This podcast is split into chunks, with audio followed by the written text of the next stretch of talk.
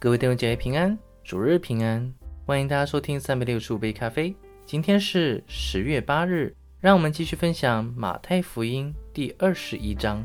耶稣和门徒将近耶路撒冷，到了伯法奇，在橄榄山那里，耶稣就打发两个门徒，对他们说：“你们往对面村子里去，必看见一匹驴拴在那里，还有驴驹同在一处，你们解开，牵到我这里来。”若有人对你们说什么，你们就说主要用它，那人必立时让你们牵来。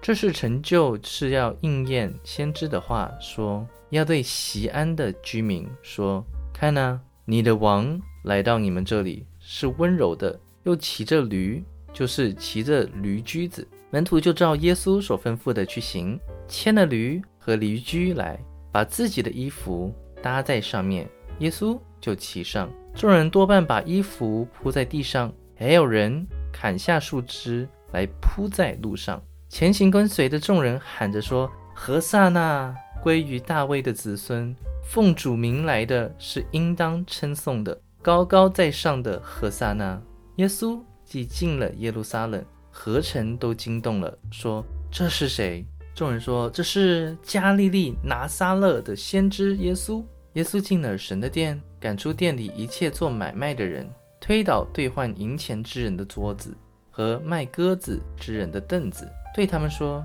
经上记着说，我的殿必称为祷告的殿，你们倒使它成为贼窝了。”在店里有瞎子、瘸子到耶稣跟前，他就治好了他们。祭司长和文士看见耶稣所行的奇事，又见小孩子在店里喊着说。和萨那归于大卫的子孙，就甚恼怒，对他说：“这些人所说的，你听见了吗？”耶稣说：“是的。经上说，你从婴孩和吃奶的口中完全的赞美的话，你们没有念过吗？”于是离开他们，出城到伯大尼去，在那里住宿。早晨回城的时候，他饿了，看见路边有一棵无花果树，就走到跟前，在树上找不着什么。不过有叶子，就对树说：“从今以后，你永不结果子。”那无花果树就立刻枯干了。门徒看见呢，便稀奇说：“无花果树怎么立刻枯干了呢？”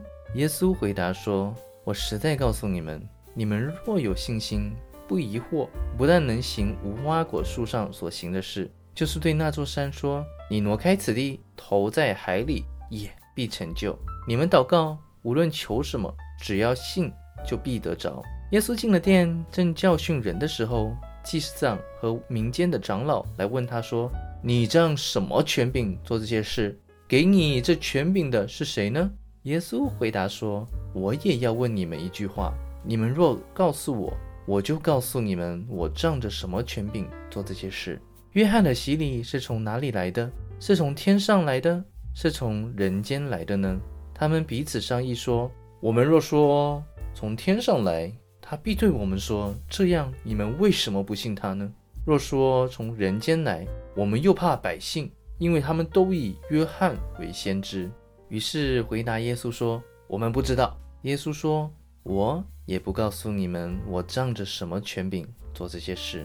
又说：一个人有两个儿子，他来对大儿子说：我儿。”你今天到葡萄园里去做工？他回答说：“我不去。”以后自己懊悔，就去了。又来对小儿子也是这样说。他回答说：“父亲，我去。”他却不去。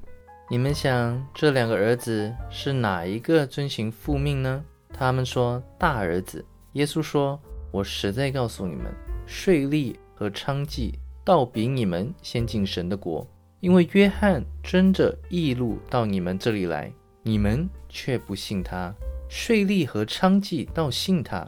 你们看见呢？后来还是不懊悔去信他。你们再听一个比喻：有个家主栽了一个葡萄园，在周围上篱笆，里面挖了一个压酒池，盖了一座楼，租给园户，就往外国去了。收果子的时候近了，就打发仆人到园户那里去收果子。园户拿住仆人，打了一个。